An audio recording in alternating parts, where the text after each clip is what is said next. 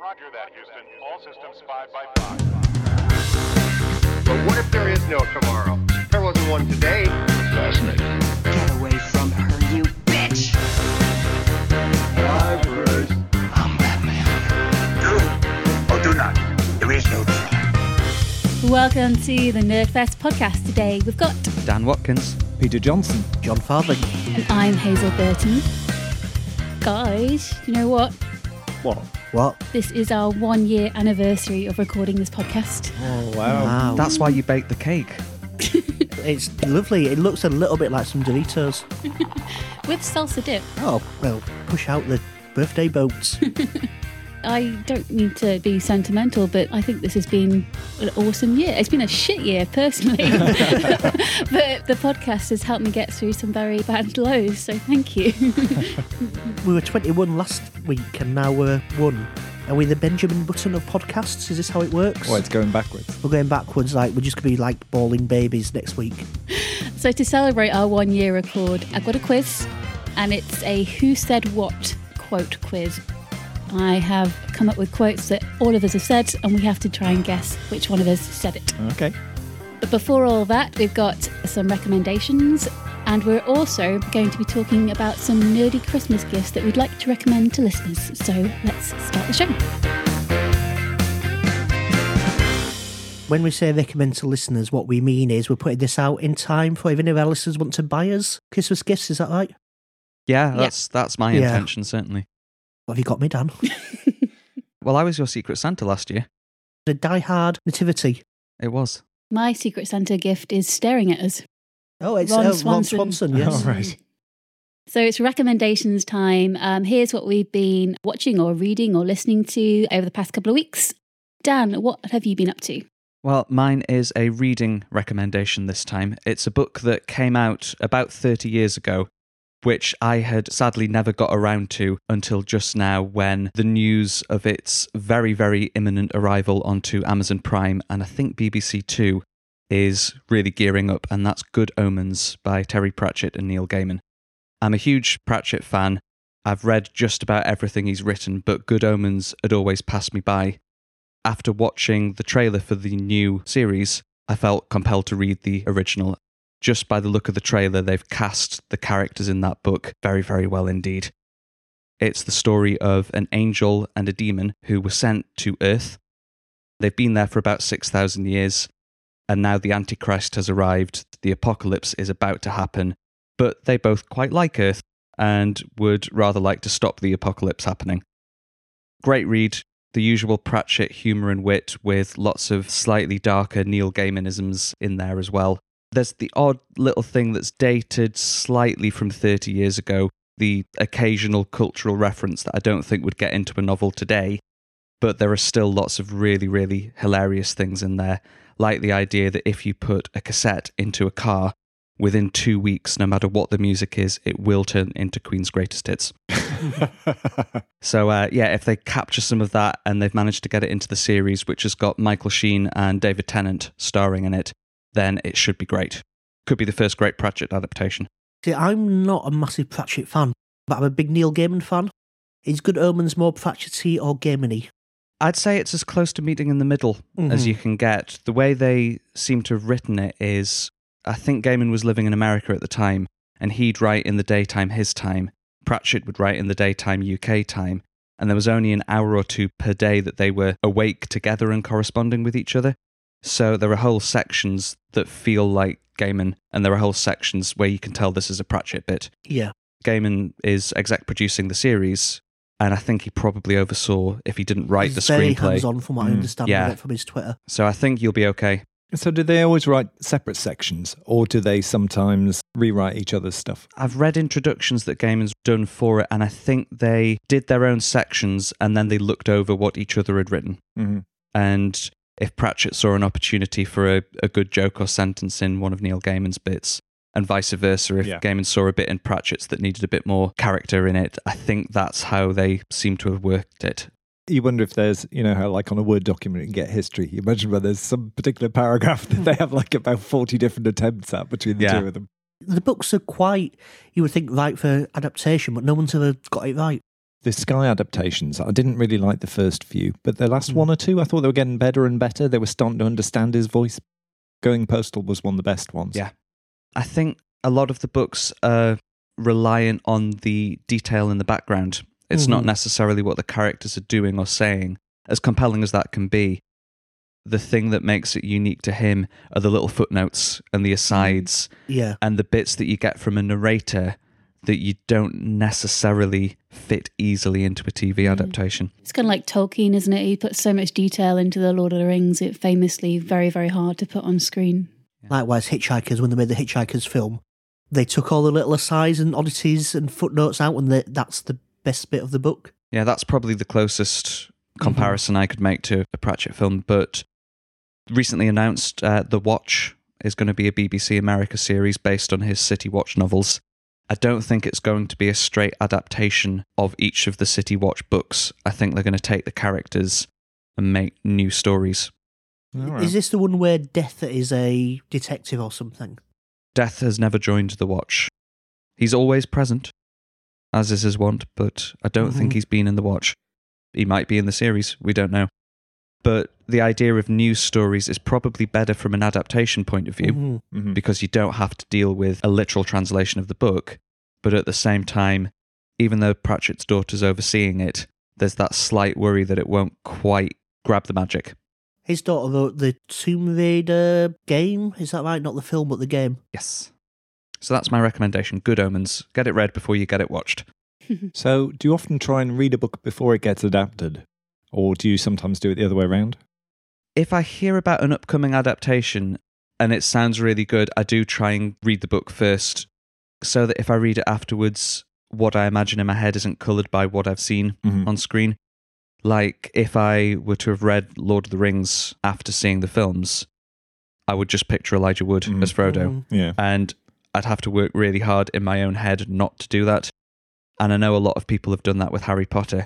Mhm. Like Mhm. they just see the actors from the film and not necessarily their own version. I don't really have a problem with that, actually. I, I don't in some cases. There are there are some ones where it's absolutely fine. Game of Thrones I read after it had been on, and I was quite happy to picture the actors as the characters. But there are other ones where I think I'd like to do my own work first and then compare. Yeah. But I had a rather Philistine friend who said he, he never read books because if they're any good, they'd make a film of them. Is he still your friend? we don't speak often. Ah, because you send him emails and he just doesn't read them. anyway, any good, he'd send me a he'd send me a GIF. A voicemail. My recommendation is a new Coen Brothers movie just released on Netflix called The Ballad of Buster Scruggs. Has anyone caught that yet? It's only been a few days I'd before like we to. record. I'd like to see it very much. Buster Scruggs is my pet name for my penis and scrotum. I won't ask which is which.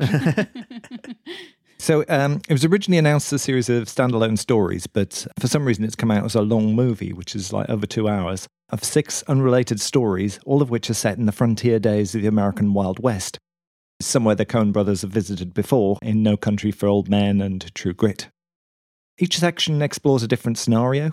The title character is a singing cowboy who's also crackshot with a pistol. In another, a man's being hanged for cattle rustling.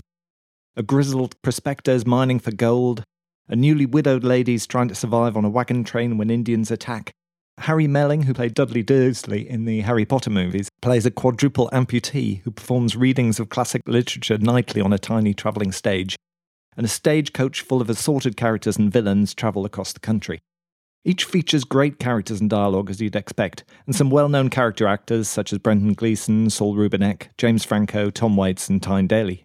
Tyne Daly from From Cagney and Lacey. Cagney and Lacey. Yes. Okay. The sound design, especially the first story, is really excellent.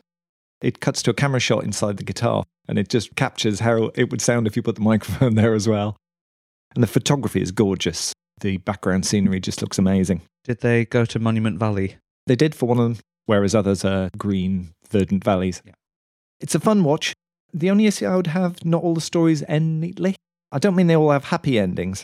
Not many of them do, but the storylines sometimes seem to sort of wander over the hill at the end rather than reaching a satisfying conclusion. So the stories don't cross over at all. There's Not no- at all, no. Mm. Which surprised me. Yeah. Is Buster Scruggs a framing device or is he his own No, story? He's his own story. If you like Coen Brothers movies, you'll probably find plenty to enjoy. And if you've been playing Red Dead Redemption 2, you'll find it familiar territory. It feels a bit like side missions in that game.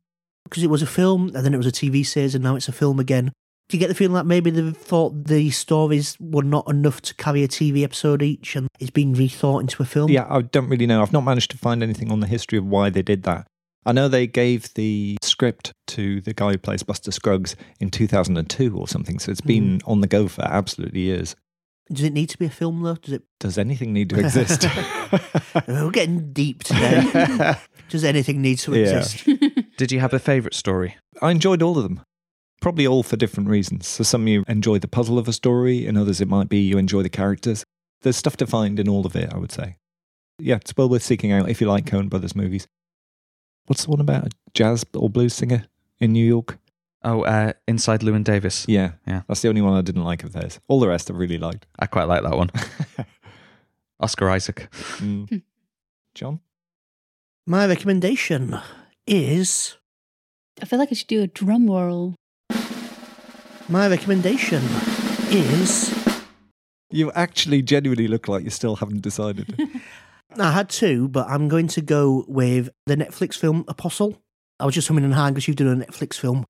But I believe they don't only allow you to watch one film a fortnight, from what I understand. Today's episode is sponsored by Netflix. yes, if, if you would like to send us a free Netflix, whatever that is, a non corporeal stream of bits and bytes. or perhaps it's a real thing like uh, Subway in Community, where it turns up as a person on your doorstep There's and he actually- recounts the story of all these Gavi movies Netflix. to you. I would love Gary Netflix to come round and just tell me what to watch. Like Gary, you you are Netflix. What's because there's a lot of shit on here. What what should I watch? You'd have to acquaint himself with all the shite you normally watch, Jon. yeah. Well, he's, he's Mr. Netflix. He knows everything, doesn't he? He knows. So as soon as you put Titanic 2 on, Gary will go, no, stop yeah, it. exactly. Yeah. Yeah. Just slap me across the face. Now he will recommend everything similar to Titanic. too. yeah, And every four or five hours, no matter what activity you're doing, he'll ask if you're still doing it. like making love. Are you still doing it? Because I fell asleep a long time ago. yeah, the, the thing is with Netflix, so you wanted to completely disregard any recommendations that I watch at one o'clock in the morning after I've come back from the pub. That's all do. Perhaps some sort of alcohol test should Yeah, be you've got to applied. breathe into the remote control. Are you sure you want to watch Titanic too? Uh, so your recommendation Hmm. is Netflix. My recommendation is Netflix. You'll find something on there that you'll enjoy. Um, if you want to enjoy something specific on Netflix, I would recommend Apostle, which is the new film from Gareth Edwards. It's the first film he's made since he made The Raid and The Raid 2. Is that not Gareth Evans? Mhm. Gareth Edwards is Rogue One. Rogue One. Um, I would like to recommend the film Apostle by Gareth Evans. Who made Rogue One and has not no uh, Gareth Evans? Uh, basically, it's a Welsh guy made this film. I would guess. just any Welsh just any guy. Welsh guy. It's, Roll, uh, it's what was Roland Rat's mate called? Kevin the Hamster. It's directed by Kevin the Hamster from the Roland Rat Show. It's the only other Welsh person I can think of. Ivor the Engine, perhaps. It's directed by Ivor the Engine. Is it the brother of the waiter that you had last week? Chris Evans. Yes, Chris Evans served me in Wagamama's in Newcastle. Avengers Hmm. 4 spoilers. Basically, anyone that turns to dust reappears as a waiter in Wagamama's. That's how it works, I think. Did he mistake Wagamama's for Shamawama or wherever? it is? Chihuahua. That's a, a 70s boogie band, wasn't it? anyway, yes, I would like to recommend a, a film made by a Welshman, starring Welsh people, set in an island off the coast of Wales. So it's rather Welsh. It's the film Apostle by Gareth Evans, who directed The Raid. So basically, it's a horror movie. The lead is a guy from Downton Abbey. I don't know his name. Dan Dan Stevens. Stevens. Dan That's the only name I know from Downton Abbey. He's great in Legion. Having never seen Downton Abbey, I assume he's a bit of rough or a bit of posh. Bit of posh. He is a ex-missionary who has lost his faith, and his sister has been kidnapped and has been held for ransom on a religious community on a small island just off the coast of Wales. He disguises himself as somebody who wants to join the community, goes across on a boat to try and find his sister, and dark and strange things happen. It's very, very Wicker Man or Kill List even. It's kind of got that tone to it where things start normal but get darker and darker. Michael Sheen plays a religious cult leader. He's amazing in it, but he's not quite the character you assume he is at the beginning. And about an hour in, there's a twist that sends it off in a, enough of a different direction to keep you unsettled and go, well, I don't know where this is going now. It looks amazing. It's another Netflix film that I'm sad not to have seen in the cinema. Annihilation came out last year and that Mm. deserved a big screen, and I think this is the same. It's uh, beautifully shot and designed. It's dark and it's grim. My girlfriend walked out at one point. she came back a few minutes later, but she, there was one scene in particular that she just couldn't sit through. But that scene was shot in a way, one shot in particular, that I've not seen before. It's well made. It's a really enjoyable film, and I say it's just a shame that I didn't get a cinema release. How many Welshmen out of 10? Eight Welshmen out of ten. Michael Sheen, I think, is the most valuable player. Don't go in expecting raid style action. It's not an action film. Although there's one shot where the bit, bit of Posh from Downton suddenly has mad kung fu skills for about five seconds and he makes quite a ludicrous escape. There's one scene that I wasn't overly enamoured with. A very grisly death that the main character is facing, but an overly complicated, slow moving death where the person is not paying attention and then he makes a, a frankly ludicrous escape. A- And I was thinking it's like um, the Batman TV series, you know, where they're on the conveyor belt going Yeah. towards like a chopping block or something. And then at the start of the next episode, they conjure a magic escape out of nowhere. So it's basically it's like the grimmest episode of 1960s Batman you've ever seen. Highly recommended if you've got two hours and you're a cynic who's lost all love for life and want your worldview confirmed as probably correct. Hazel? My recommendation is nothing new. There's seven series of it already, but it's new to me. I only started watching it a few days ago and have Coronation Street. Uh, I've watched- I've been watched about 15 episodes. It's a UK game show called Taskmaster. So the Taskmaster is Greg Davies, but it's devised and written by a comedian called Alex Horne, and it basically involves five celebrities being set tasks by the Taskmaster. Uh, Taskmaster. Task. Task. Tack, Task- Taskmaster. Taskmaster. Clues in the name. They're very silly tasks, but what I quite like about it is a lot of the time they're not too prescriptive. So it involves a lot of creativity and imagination on behalf of the comedians. There's things like do something that looks impressive backwards, surprise Alex when he comes out of his shed. Possibly my favorite was give Alex a special cuddle where the comedian Aisling Bea devises a robot outfit called the Cuddlebot 2000 and kind of gives him a cuddle that way. But then Bob Mortimer opens up the boot to his Audi A6 and gets Alex to come in there with him. It's a pretty silly show, but what I quite like about it is it doesn't deliberately make fun out of the comedians. It allows funny people to be funny because you know as improvisers we don't really like pointing the finger and we like celebrating failure. So when the tasks go wrong which they quite often do we like it when somebody puts 100% into kind of going wrong and failing. But equally the creativity you can appreciate that as well. So the seven series it's on uk tv or dave.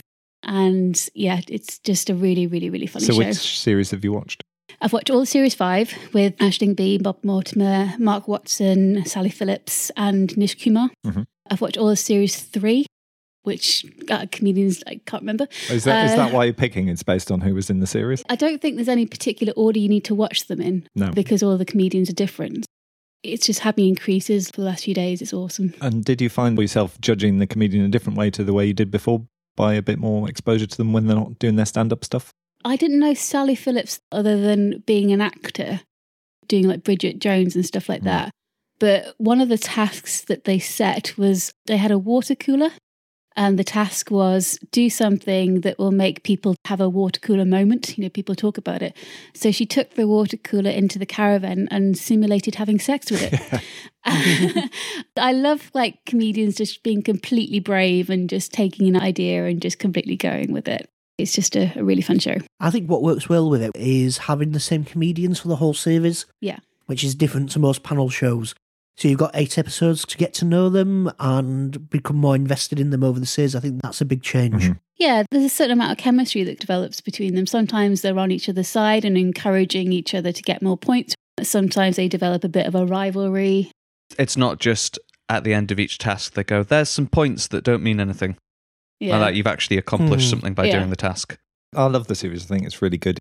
And I always enjoy stuff about problem solving and that sort of stuff. But there was a tendency to almost like pick someone who would always get zero points for everything and pick on them a bit much through this first few series. They don't do that now. So that's that's much better. No, although there was a very funny moment in series five where Nish Kumar, I can't remember what the task was that he failed on, but he kind of took him aside and put his arm around him and said, "What? What is it? Is it is it self sabotage? Just put some, pull your socks up Yeah. and get into it." I think some of the later series, it's a little bit contrived, some of it. I'm not entirely convinced that they're coming up with these solutions on their own. There seems to be sort of some editing going on there. And Well, there definitely is editing. Mhm. Um, I think it's probably fair enough. I don't think they give people the solution. Mhm. Yeah, I think the idea is them, and that, like for example, making like a flip book film. You know, that obviously takes a lot of heavy editing, but the initial idea is theirs. Mhm. they seem to come up occasionally with overly elaborate solutions very quickly. Well, I mean, you are cutting out the deciding process most of the time. I'm prepared to Yeah. accept it as fair. I Maybe think. I'm just a cynical man who's lost all faith in humanity, having watched Apostle. So yeah, don't watch Taskmaster after you just watched Apostle. That's a lesson, I think. And if anyone would like to join Jon on his small Welsh island, We've got five comedians and they're going to torture Michael Sheen to death in the most elaborate manner possible. Just crossover. So, how many insane tasks out of 10?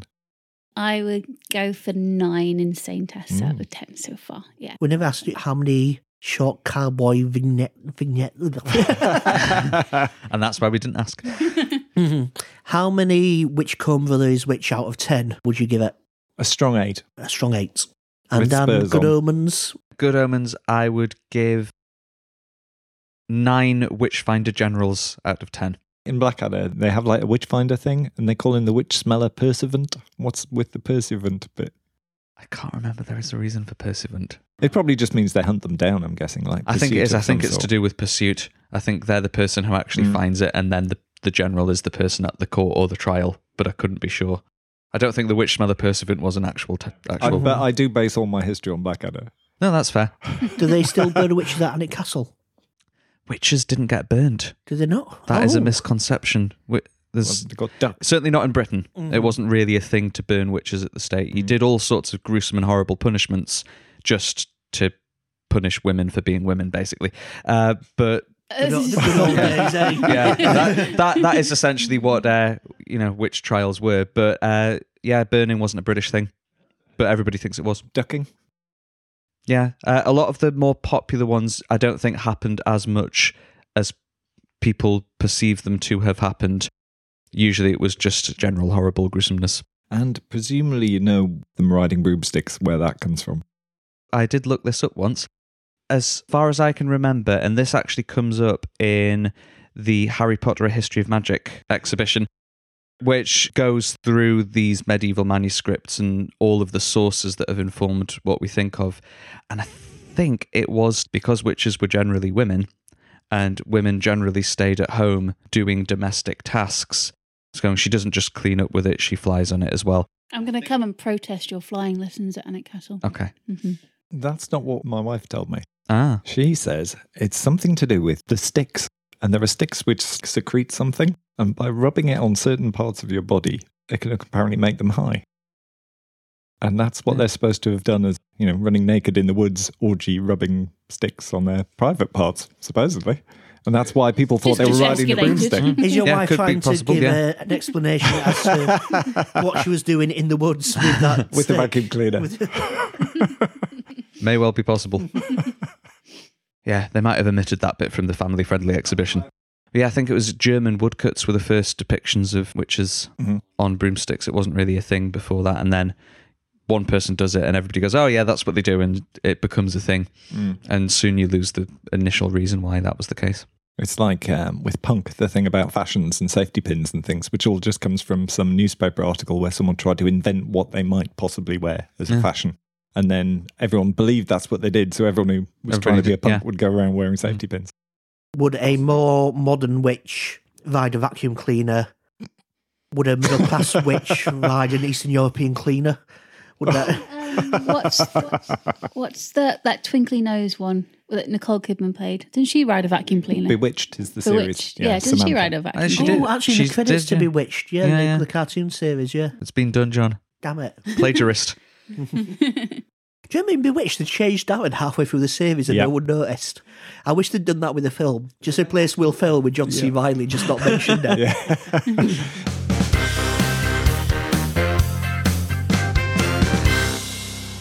So, as everyone knows, Nerdfest is a public service podcast. And as we are in the run up to Christmas, we thought we would search that there internet and come up with some ideas for our listeners to give as nerdy Christmas gifts. Can I just say that I got distracted? Uh, did you know there's porn on the internet?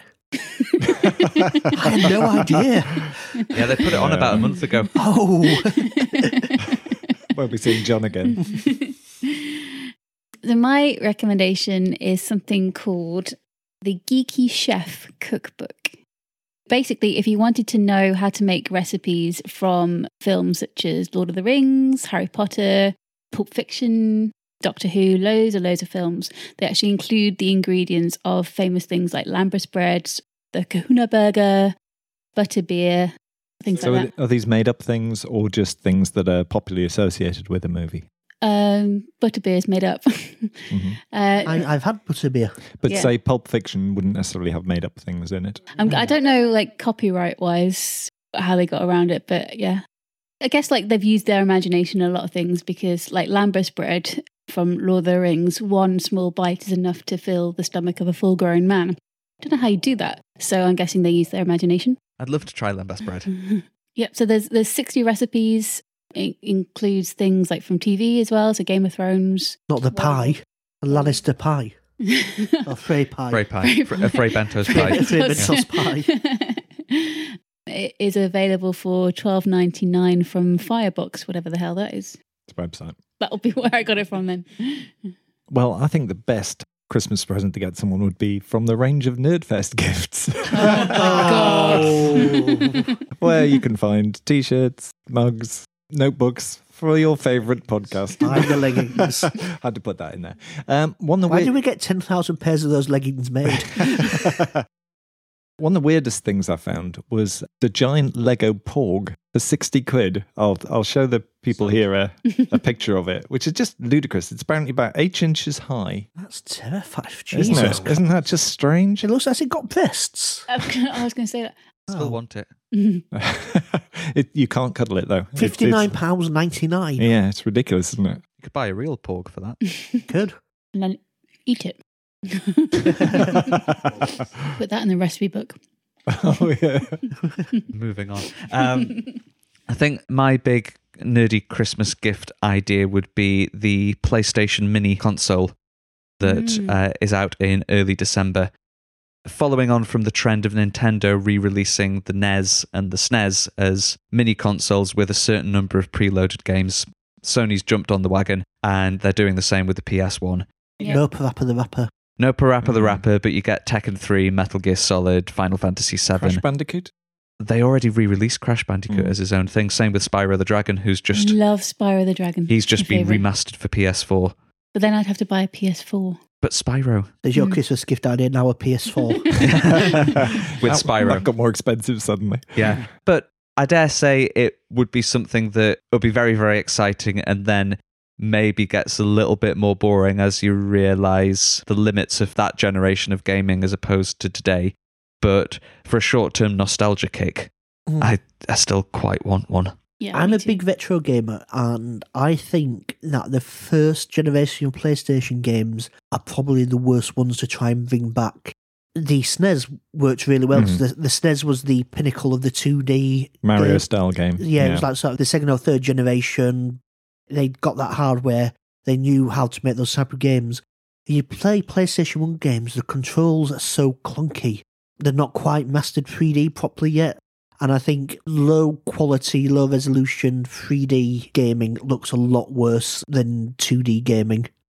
Uh, I think Tekken 3 might still hold up, but I- I wouldn't be surprised if a lot of those games are much less fun to play than you would remember. Yeah, but you are a cynical. I am a arsehole. cynical arsehole, yeah.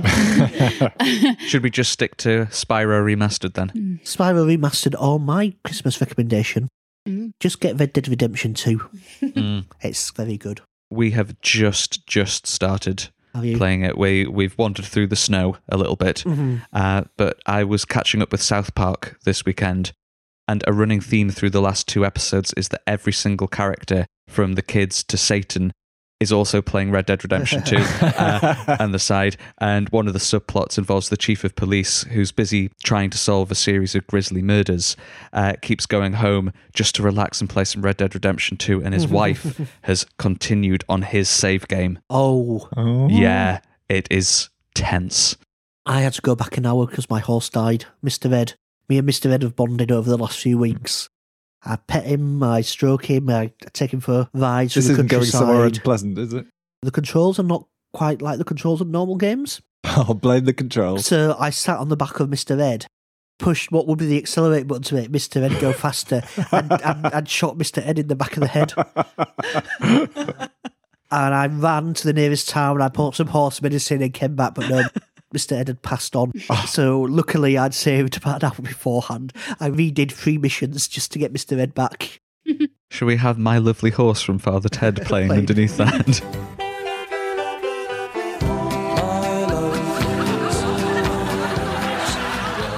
I'm sure Louise was telling us you kept riding him off a cliff and stuff I, like I- that. yeah, when I first got onto it, I was riding. Once you get used to them, they're spot on. But it's such a complex game that buttons do more than one thing. Like you've got long presses, and, and there's quite a big learning curve with it. But it's uh, it's the best thing I've played in since Grand Theft Auto Five. I've got some mini recommendations for Christmas. You've already recommended a PSP Mini. Yeah, I know. This is the Mini Nerd Christmas bookshelf. Okay, Lots of good books coming out this Christmas if you want to do some reading by the fire. We mentioned Empire's Helen O'Hara recently. She's got a book out, The Best 80s Movies, which I assume will be articles and essays on It's just all Die movies Hard. in the 80s. Uh, Die Hard will be in there, I'm sure. Uh, the Oral History of Black Mirror by Charlie Brooker is out as a book. Oh yes, if anybody would like to get me that, please. Uh, the first official Firefly tie in novel called Big Damn Hero by Nancy Holder, who used to be one of the best writers of Buffy tie ins, which I used to read religiously when I was a teenager.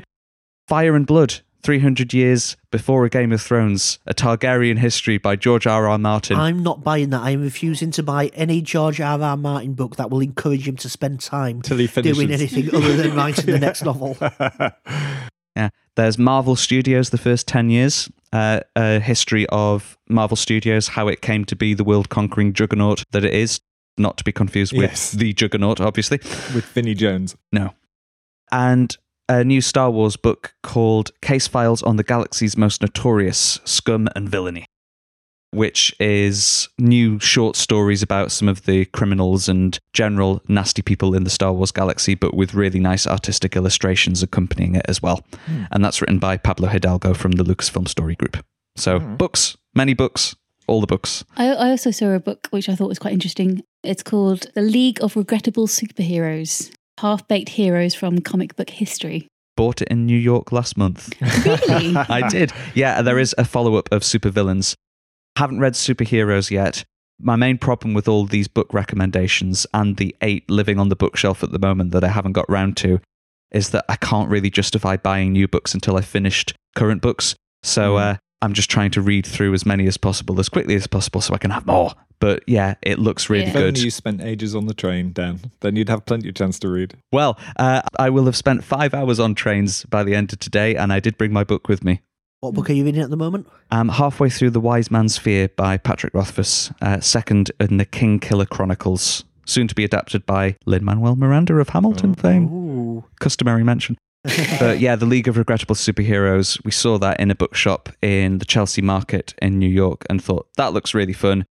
No, we have enough books, but then went back the following day and bought it. Mm-hmm. yeah, I can see why. Because the synopsis is so you know about Batman, Superman, and Spider Man, but have you heard of Dollman, Dr. Hormone, or Spider Queen?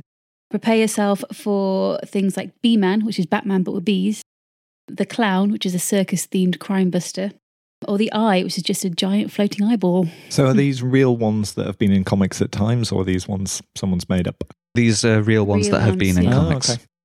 Unless this book takes off and becomes wildly, wildly popular and a bestseller, do be prepared for me to use it in future film before film bluffs. Okay. right.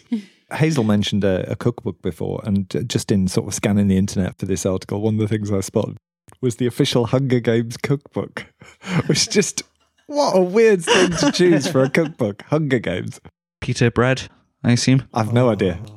And the other thing I saw, which I thought would fit nicely with Dan's suggestions, was a pair of bookends style after the game Portal. So you've got someone entering one of the bookends, the other half of the person's exiting the bookends at the other end of the bookshelf. Yep. not Christmassy, but something that's coming out that I think will make a nice gift. They have re-released in Ultra HD. Some- Ultra HD. Ultra HD. Um, some 4K restorations of John Carpenter films, and I've been to see a couple of them at the cinema. They've been doing sort of one night cinema re-releases. So there is The Fog, Escape from New York, They Live, and Prince of Darkness. Prince of Darkness in particular is a film that's not been well looked after over the years. There's always some very, very poor quality DVDs out there. And they look great. They look like brand new films. They Live actually struggles slightly in that some of the effects don't hold up to the digital 4K. And you can see Rowdy Roddy's eyeliner and uh, lipstick and rouge on there. Some of these films probably when they were made to be seen once on not the greatest prints. Even though it shows up the occasional flaw, they just I mean they look absolutely beautiful. So it was literally a Prince of Darkness.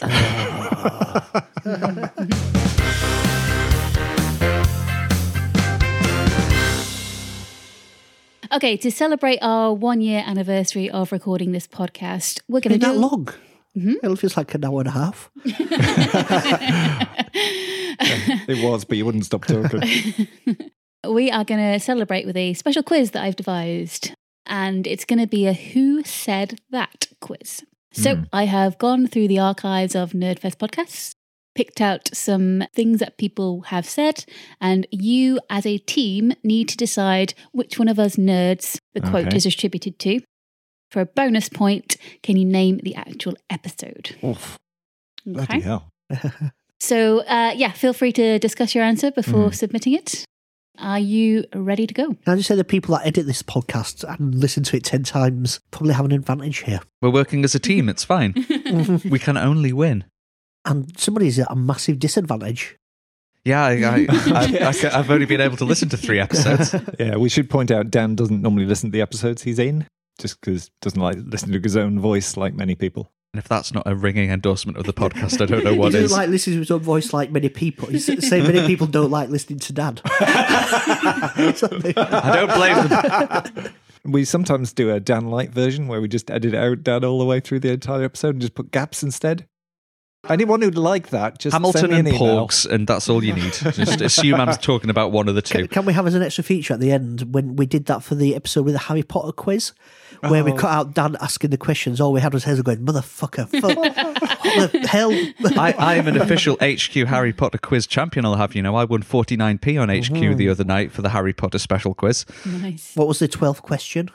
It was what sport does Dumbledore like to play?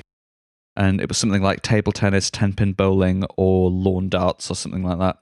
Apparently, it's 10 Table- pin bowling. Uh, so was that a guess at the the last one? Uh, It was an. I think I've s- read this somewhere, but I can't know for sure. The rest were all pretty fine. Of course, actually. J.K. Rowling did retrofit what sport he was good at. Uh, yeah, just just if you want to know retrofitting, you should go and see the new Fantastic Beasts. Uh, yeah, so quiz time? Yeah? Okay. Who said this? Nobody loves me. I'm all alone, so I'm just going to go and watch some mediocre pornography. That has to be, without a doubt, that is Jon Farthing. If that's anybody other than me. Uh, is Jon, do you know which episode it's from? All of them. Or the context, Yeah, at most of them. least? it's one of the Star Trek talking about Star oh, Trek. this is and no. Mr. This is after we all turned to dust after talking about Infinity War. Nope. Uh, no. No? If that was right at the end of the episode, he wouldn't have a chance for that to be the case. I think it was about five or six episodes ago, but it could be longer. Shall I tell you? Yes, please. Um, it is from episode 13, Be a Hero, and it is in Ian's film Buff or Bluff, where which is a cinema related Buff or Bluff. He talks about cinemas which had additional rooms, and oh. Jon's brain immediately went to cry wanking, and we had to tell Ian what cry wanking actually is. Actually, I think I started the cry wanking. no, not, Not the actual physical the actual thing. Number two, who said this? I give it eight rhinos out of ten and one mini rhino. That's got to be Ian talking about Black Panther. no, um, the Jumanji sequel. The rhinos was more of an issue for Black Panther. No, when The it came to the rhinos. Jumanji, he Ian was more focused on Karen Gillan than Than any the- yeah. Than anything. Yeah. Okay, so it's a it's a Black Panther review. Was this where I was arguing about whether there were giant rhinos or normal rhinos? I, Yeah. I still think Jon, Okay. because he bore a grudge about the size of the rhinos. Yeah. Agreed. Is Ah. Jon going to be able Jon, to can you do all these remember saying- questions? I can't remember saying, but I can't remember saying most things. Okay. You going with Jon? Yeah. It was me. Oh, Uh, okay. It was my uh, review for Black Panther. Yes, you. So you're correct in the context, but it was me who gave eight and a half All right. rhinos to uh, Black Panther. So I'm going to give you one for the correct context. Uh, okay, number three. Who said this? You'll be around the front. Ian. I'll be around the back, saying, "Pass me the crisps, please." Definitely Ian. this is a, yeah. This is is this a uh, Chris Hemsworth free Yeah, this service? is the Yeah. Hemsworth tree, isn't it? Spit roasting Chris yeah. Hemsworth. yes. Yeah. But was it the episode called Chris Hemsworth Tree? I do mention Chris Hemsworth in every episode. so, Normally. yeah. Yeah, it was uh, it was a Chris Hemsworth episode tree. Yeah, and it was Ian who got distracted by the idea of yes, he's a spit roast. to Chris Hemsworth. But I did start the whole thing because Dan, you were doing a review of all of the Marvel films in preparation for Infinity War. Yes. you got onto Thor and you explaining how the first few films weren't great. And then I kind of said, yeah, but you still want to climb like a tree, wouldn't you? Mm. Then things escalated from there. I've Got a story about a shirtless Chris Hemsworth for you that I learned the other day. Is it visual? Uh, yes, he's round the corner right now. Happy birthday. yeah, when John Krasinski was auditioning for Captain America, he saw a shirtless Chris Hemsworth walk past the audition room. Clearly, must be screen testing for Thor or something. Took one look at Hemsworth and went, "I'm not Captain America," and uh, did not get the part. So, uh, yeah, shirtless Chris Hemsworth meant that we didn't get a John Krasinski Captain America. I would have liked to see John Krasinski, Captain America. Mm. But I guess back then he must have still been on The Office. Yeah. Like A Quiet Place was years away. Jack Ryan was years away. Now I think he could do it. Yeah. But yeah, it was shirtless Chris Hemsworth's fault. Mm, I'm prepared to accept the consequences. to be honest. okay, number four. Who said this? I think there's Hitler DNA in porgs.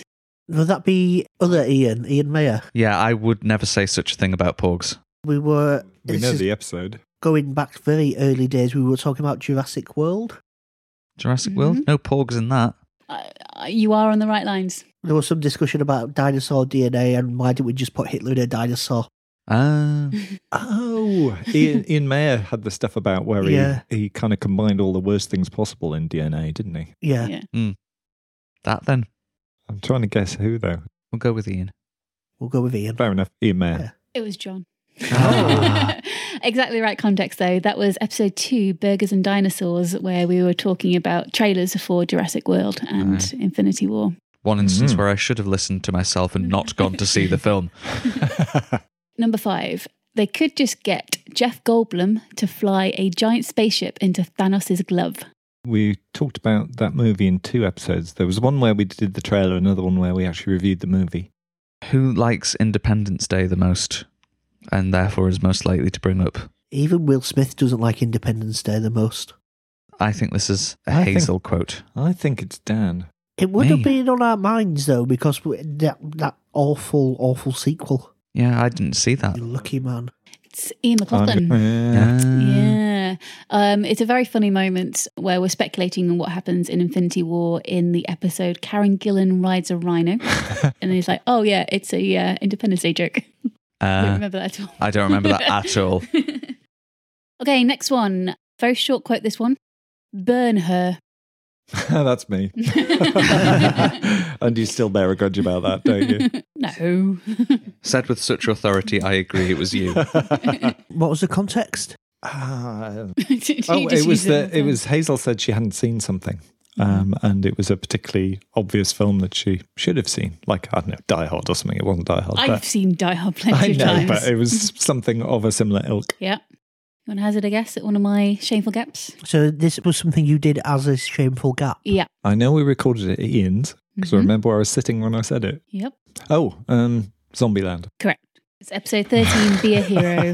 and I admitted, you know, to my eternal shame that I'd never seen Zombieland, and Peter's very sympathetic about that. Bad hair. Back to the witch smeller Pursuivant. Well, indeed, yeah. okay. Next one. I think Black Panther is going to be Marvel's first flop. Ah, Uh, that'll be that'll be Ian McLaughlin. That's Jon in episode one or two, right at the start. Set his cards out. yeah. Um, I know that was an easy one, but I just wanted to put in a timely reminder that uh, Jon predicted massively wrong. Uh, It was episode two, uh, Beggars and Dinosaurs again. Mm. Yes. For the record, I don't think Avengers 4 is going to do that well. Just a few more to go. All right. Next one is I believe your cup of shit story is a cup of shit. Oh, uh, okay. That was to me. It was about Coco, where I'd said that It Coco was. of, cup of shit. In Brazil. Yeah. That sounds like an Ian thing. yes, I would go with Ian for that. It's Dan. Ah, okay. So foul mouthed, I apologise. oh, was that a buff or bluff? yes. Yeah. Yes, Was, okay. yes, Yeah. We Uh, ate chocolate afterwards, as I recall. Oh, Was that the plop? We had a we had a plop afterwards. Mm. yeah. We all went for that one, uh, but it was your Arnold Schwarzenegger one that was the real one. Remember, like amount of words you got paid per minute. oh yes, yeah, yeah. Yes, yeah. Uh-huh. Okay, next one. The writers threw more genre excretia at the proverbial fan than a gorilla in captivity hurls turds at visitors. That has to be done in a stream of hate that was his Jurassic World review. I never mentioned a gorilla. I'm No, fairly confident. That could be Ian from The Void. I think that could be a pizza. no, Yeah, no. I don't think so. Not me. It's not you. I'm fairly confident I wouldn't have been so restrained when referring to Jurassic World. Don't know. Don't know. That was Mr. Ian McLaughlin when he was prosecuting Lost in Nerd Court. the very first Nerd Court that we did. Right, okay. Someone's going to Nerd Jail, episode six. Mm. Hashtag never forget. Hashtag justice for lost. And your final quote to round off this quiz. I'm really looking forward to it. The film, not the dildo. that, that's Hazel. Definitely yeah, that'll be Avengers. Uh, yeah, about it's the one, Avengers. yeah, and it's about the Bruce Willis dildo, isn't it?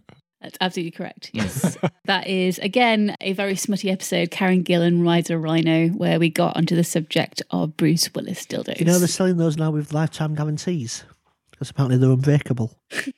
So to hear all of these quotes in context, Peter, where can somebody go? you can find all the old episodes still on iTunes and on Google Podcasts. So your score at the end of that round was 13 out of 20. It's very good. Very Thanks. Yeah, it's like we don't know what the hell we're saying. No, sometimes. that's that's not as bad as I thought because I mean, I mean, even we don't listen to this shit. So So, Hazel, did you listen to all the episodes to do that? I kind of had an idea on some of the quotes I wanted to use, and then I listened to bits and pieces for inspiration for the other ones. But I was kind of went down a smutty route. As we often do. Jon's eyes just lit up at that sentence. Yeah. What did you do last night, Sean? I went down a smutty route. the A1058 Coast Road.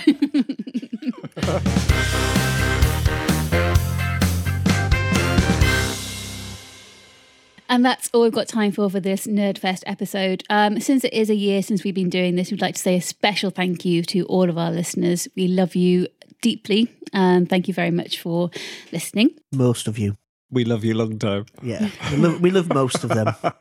Who don't we like? Uh, there's a guy in China that listens. Okay. Yeah, and uh, he says bad things about us on the internet. but luckily, I don't read Chinese, so I'm just assuming. it looks threatening. It's got lots of exclamation marks. So check us out on social media at Nerdfest UK. We're on Twitter and Facebook. We'll be back for another episode very shortly, but in the meantime, you've been listening to Dan Watkins. Peter Johnson. A man horrified by what Dan said over the last year. and I'm Hazel Burton. We'll see you next time. Bye.